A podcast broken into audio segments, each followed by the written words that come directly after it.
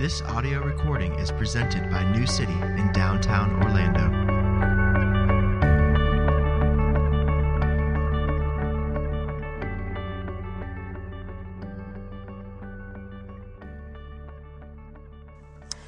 Our reading this morning comes from John 20, verse 21.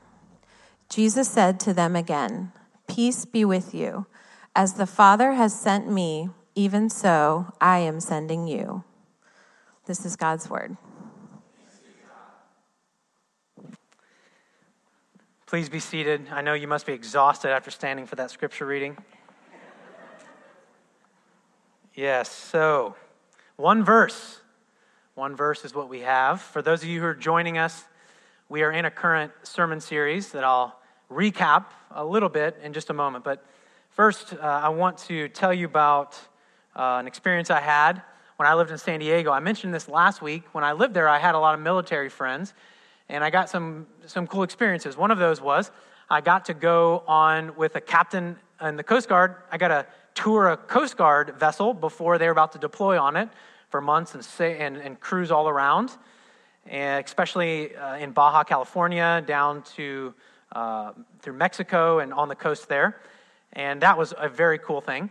Uh, but one of the most interesting things was when I got to go into a, a submarine. So I got to go into it and I got to look through the periscope to downtown San Diego, and it was very cool. There were these huge warhead missiles, I mean, gigantic, with these two men standing guard reading the exact same Kindle. I don't know if it's the same book, but reading a Kindle, standing guard. And uh, this whole square footage was probably about the size of this room, except there's a whole group of men who may stay underwater for uh, eight to more weeks at a time. So that was very interesting. But one of the things I didn't get to do that I wanted to do was to tour an actual uh, aircraft carrier. I mean, you know, the floating cities, basically, that are on the water. We, I, I was right next to one. In fact, there were multiple aircraft carriers around me when I was on this was kind of big, but it looked tiny compared to those on the, the Coast Guard vessel. Uh, but I remember uh, experiencing that, thinking those things are amazing, and, and seeing the planes. And I was close enough where I could see the catapult systems that would both break the planes and also send the planes. And I was talking like, what all happens on there? So, well, it's a city. I mean, there, there are basketball goals. There are, there's a movie theater. There's, there's a cafeteria. There's a hospital. I mean, it's a, it's a city and it cruises around to launch people onto mission in different places in the world. And uh, shortly after that, I read uh, this passage in a book that was, was saying, really bemoaning, the fact that most churches had become uh, not aircraft carriers as they were supposed to, but they had become cruise ships and just standing right there next to an aircraft carrier, I, my imagination was captivated. I mean, think what happens on a cruise ship entertainment, you eat a lot, you eat a whole lot. There's little accountability in terms of what you eat. You don't move a whole lot. And although it, it leaves port and goes out into the open water, it hits a couple spots, but inevitably comes back almost always to the exact same place. It, it doesn't go into new territory at all, no advancement. But if you compare that to an aircraft carrier, you realize that an aircraft carrier takes you into new territory, but what it does is that it sends people out into mission, receives them back in, prepares them, sends them back out into mission. That is the purpose of an aircraft carrier. And you see, the church has become a cruise ship when it should be an aircraft carrier. And what I mean is the local church as institution has become more like a cruise ship for consumption and entertainment and not an aircraft carrier.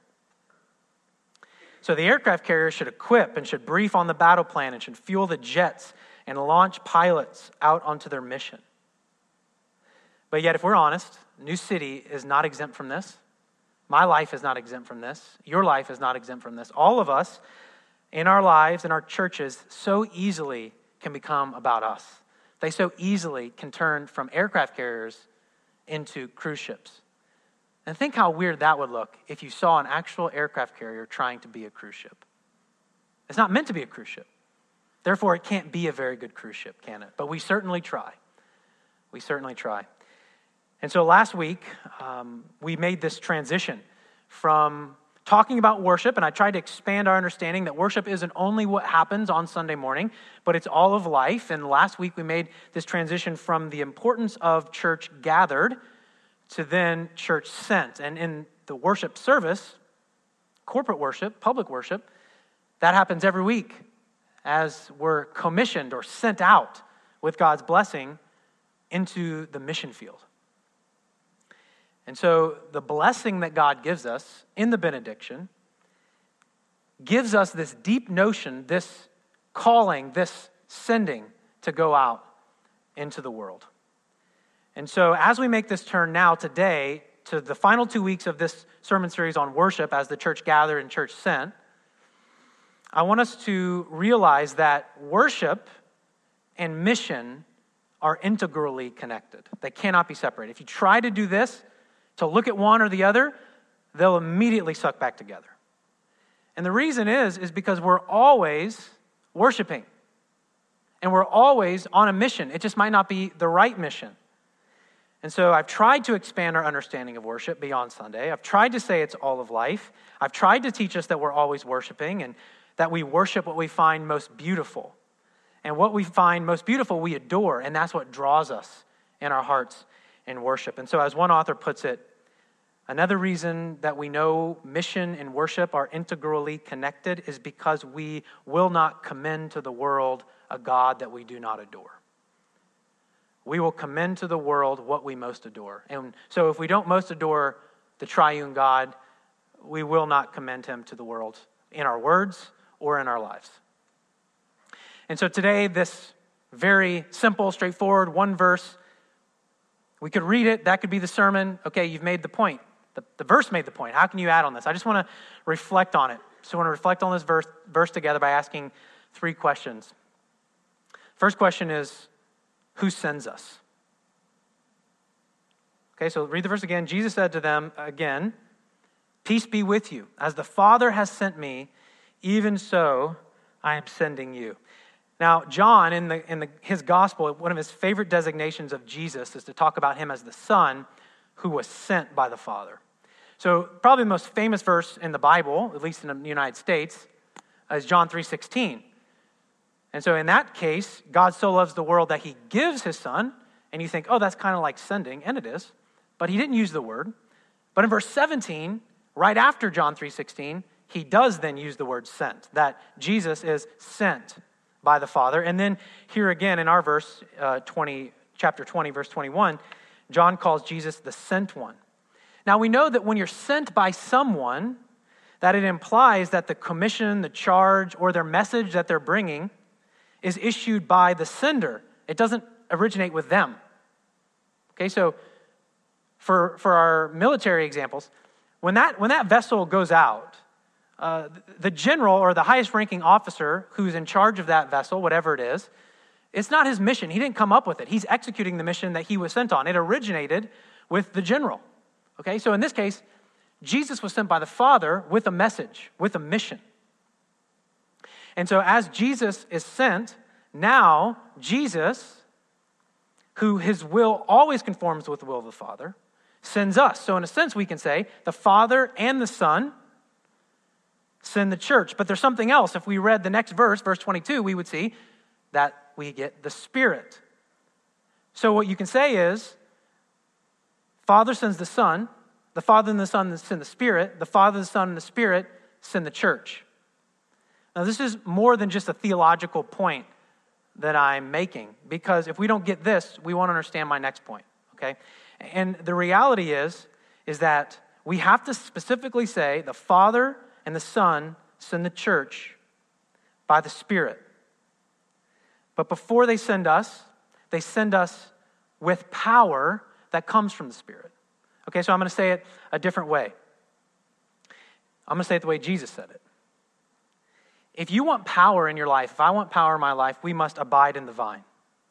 We must have our life rooted in the source of life. And so Jesus says that he is the vine, his father is the vine dresser, and that we are the branches that must abide in the branch. What happens when a, when a branch abides in the vine? Well, the, the life of the plant in this case flows through the vine to the branches. And then what happens? The branches, Jesus says, the branches bear fruit. They don't produce fruit, they bear fruit by being connected to the source of life. And so if you and I wouldn't be given the Spirit before we were sent, we would be toast. I mean, there would be, there would be no hope. Jesus says, apart from me, you can do nothing. Apart from the life that is in me, you can do nothing. This is why the Spirit comes even in Jesus' baptism. Jesus is baptized, the Spirit is sent. Even Jesus does his ministry in the power of the Holy Spirit. So, definitely then, us. We are completely dependent in every area of our life on the power of God in our life. Our gifts, our effort, they're nothing without the root and fruit of love produced by the Holy Spirit.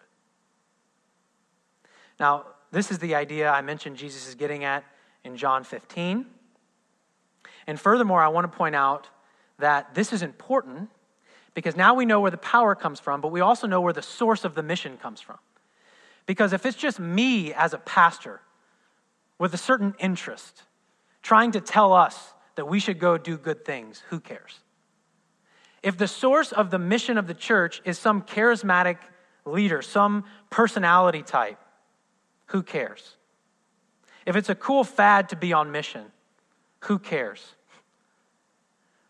This is important because it is the triune God who sends us on mission.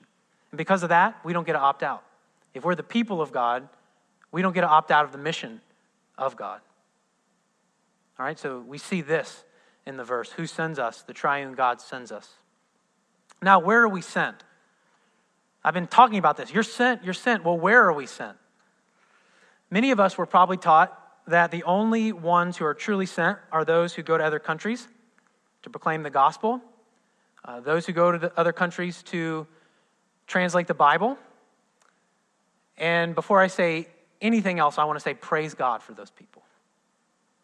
Praise God, and in all sincerity, may their numbers increase. In all sincerity, I hope that people from this congregation, people who are sitting here right now, that God would breathe into you a desire to go a desire to be sent in that way, to go move into a village somewhere where you learn the language and translate the Bible into that language or dialect. Where you go to a place where you become a stranger so that you can invite strangers of the family of God into the family of God, and that God would use you in that way. I hope that happens. But as I pay attention to the scriptures, even in the first century church, a very small percentage of people were sent out as missionaries in that way. Very few of you will be sent out in that way.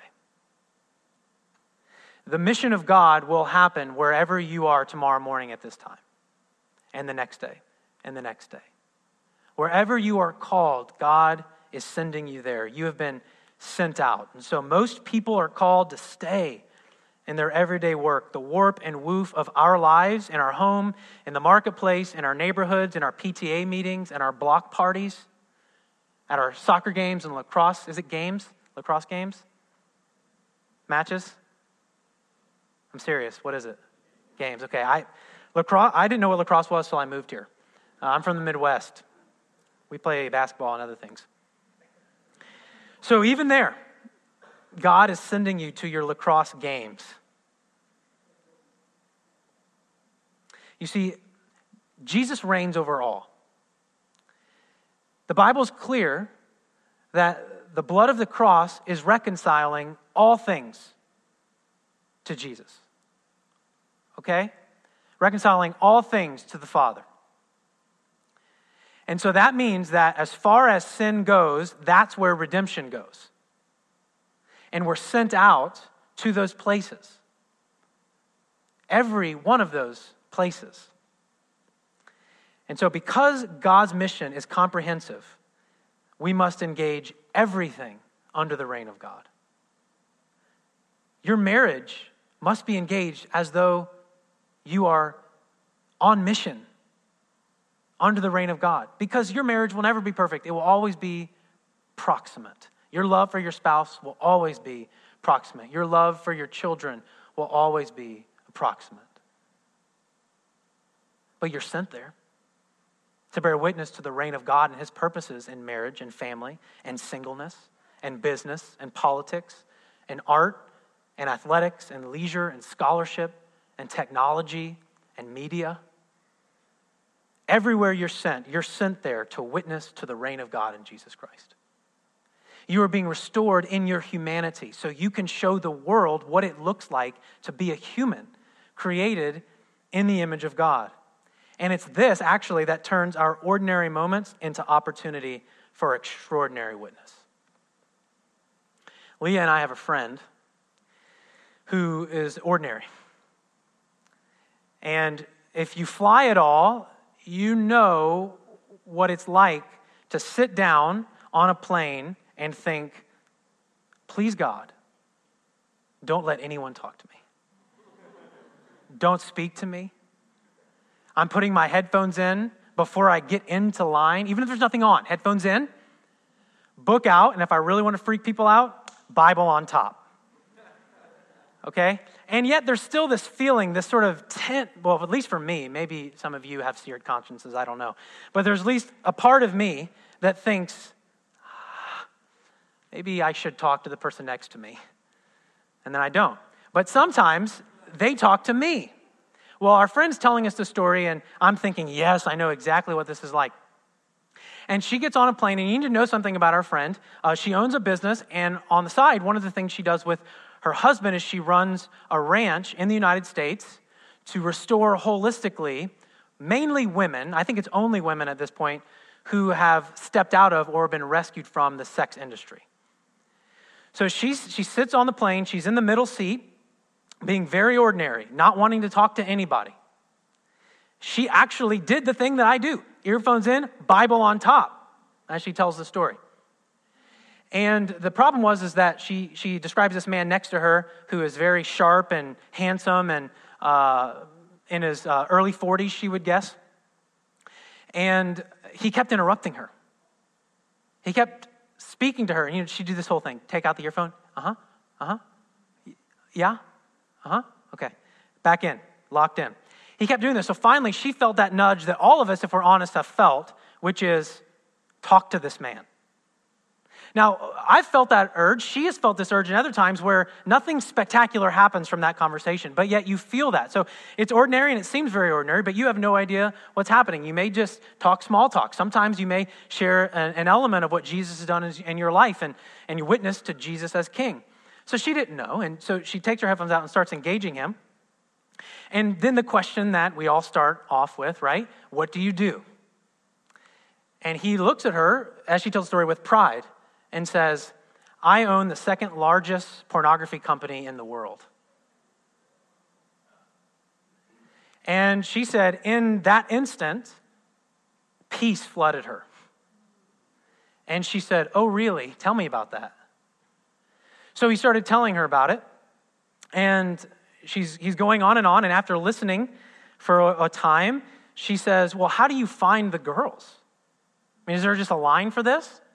And he said, Oh, that's easy. We send scouts to malls and to high schools, and we have them build a relationship and look for girls with daddy issues. And after listening for a, a lot longer, she asked permission to challenge him. And she said, Listen, I want you to know what I believe. I believe all men are meant to be protectors of women.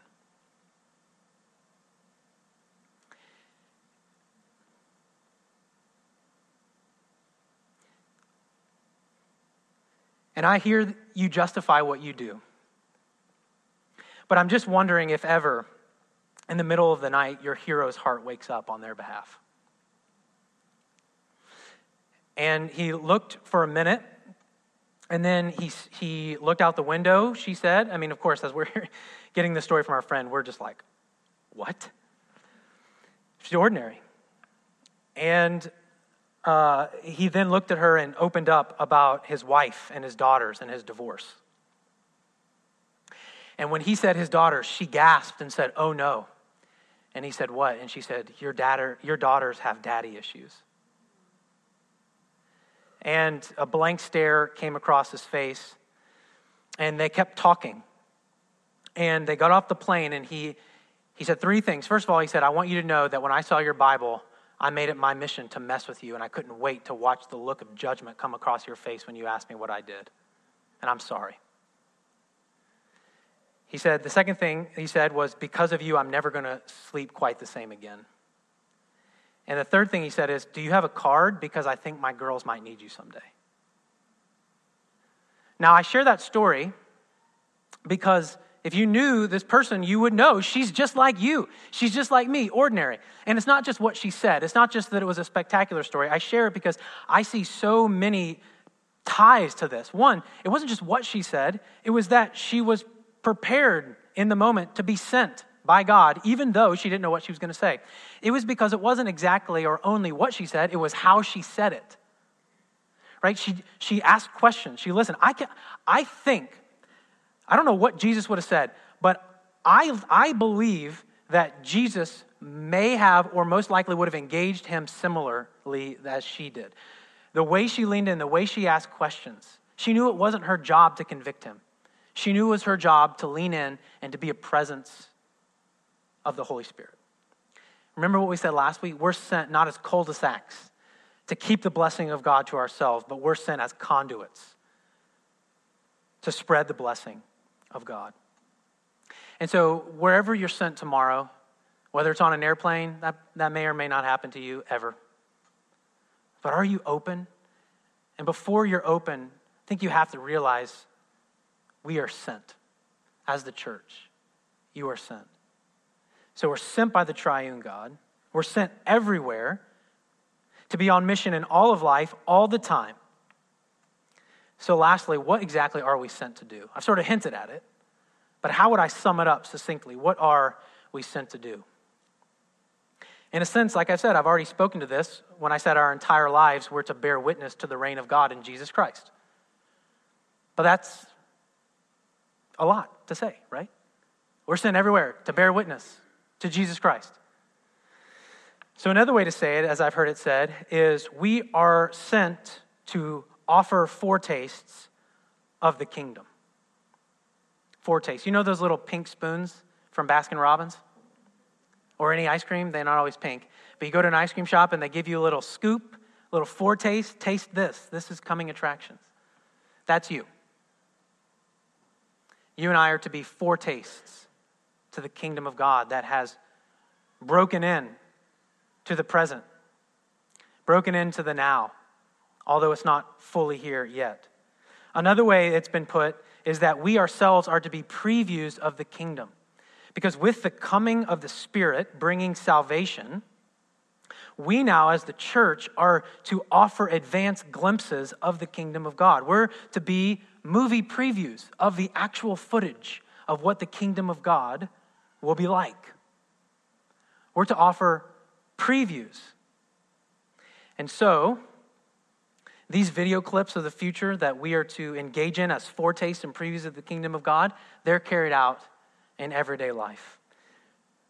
When a parent calmly disciplines a child and points them, when others may be watching, to the fact that the real issue is the sin in their heart, that's a foretaste of the kingdom. But so is the foretaste of the kingdom here when the parent, not so calmly, disciplines the child, comes back and repents.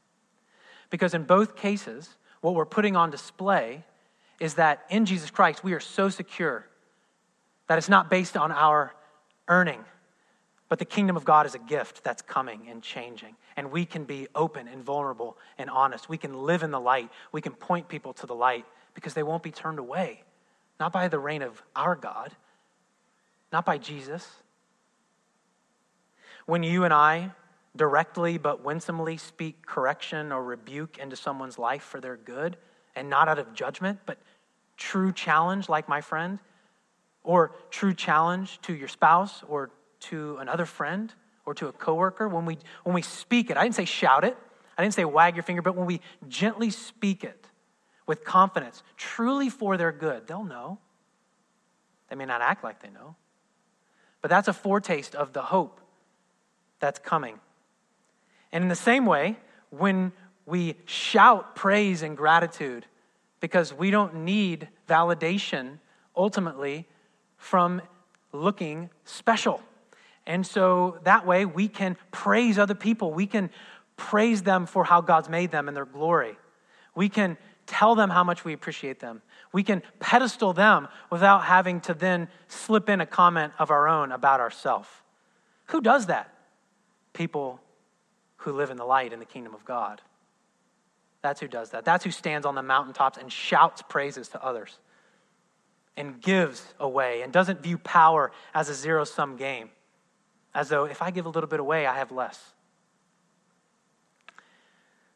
When we speak out against any level of injustice in any place against other humans or destruction of creation, both interpersonal and systemic injustice, when we make decisions to remedy and look for opportunities to speak against and to disrupt and to take light into organizations and places. We're being a foretaste of the kingdom of God. It's not perfect, it'll never be perfect, but that means we don't do anything, right? That'd be like saying you can never love your spouse perfectly, so why try? It's foolishness. And of course, when we speak of our love for Jesus and all that God's done for us in Him to our neighbor, when we listen to them and we love them and we share with them, as we as a church continue to love one another and show deep hospitality to the stranger. You know, if you were with us at our community group training a few weeks ago, if you're a community group leader, Ben shared this. The word for hospitality is xenophilia or love of brother, the, the, or sorry, xenophobia, love of, sorry. It's love of stranger. That is the Greek word for hospitality.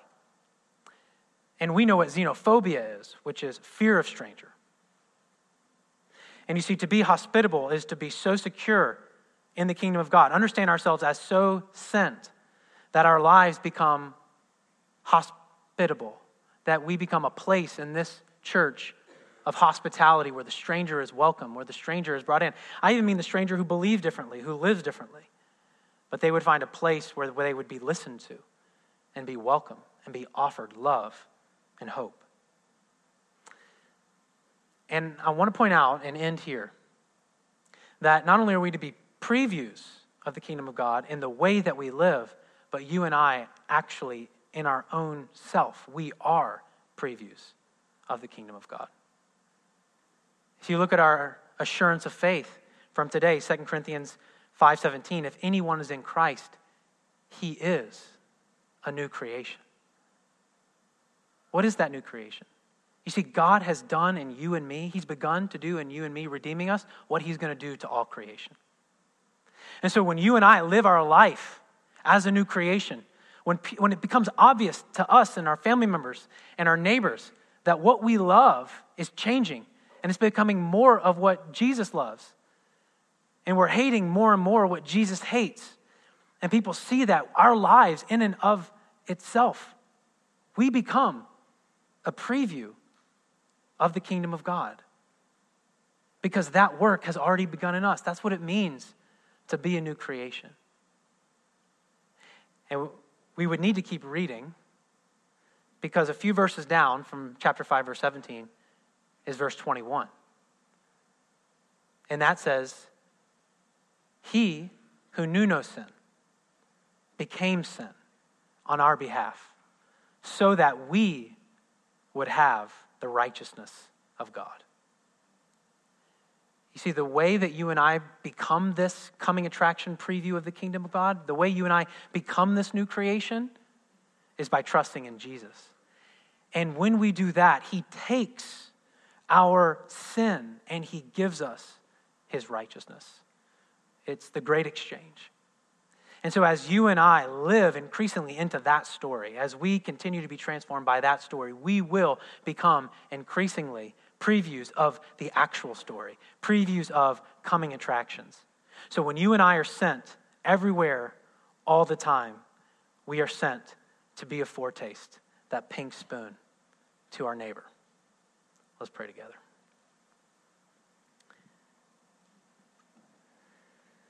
Father, we come to you now so encouraged, some of us, and some of us so discouraged. Encouraged because you are so good and gracious and, and you forgive us, and then you still use us, as we've been talking about. That you don't put us aside, but you actually consecrate us and you instruct us, and then you send us out after having forgiven us over and over and over.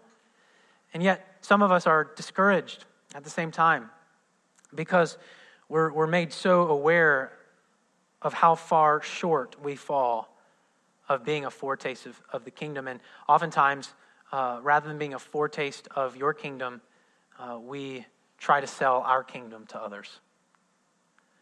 So I ask as we respond and come to commune with you at this table and respond in song that you would, with surgical precision, apply by the Holy Spirit the truth that will set us free this week that place where we've most doubted your love, that you would go there and you would help us see Jesus. It's in his name we pray.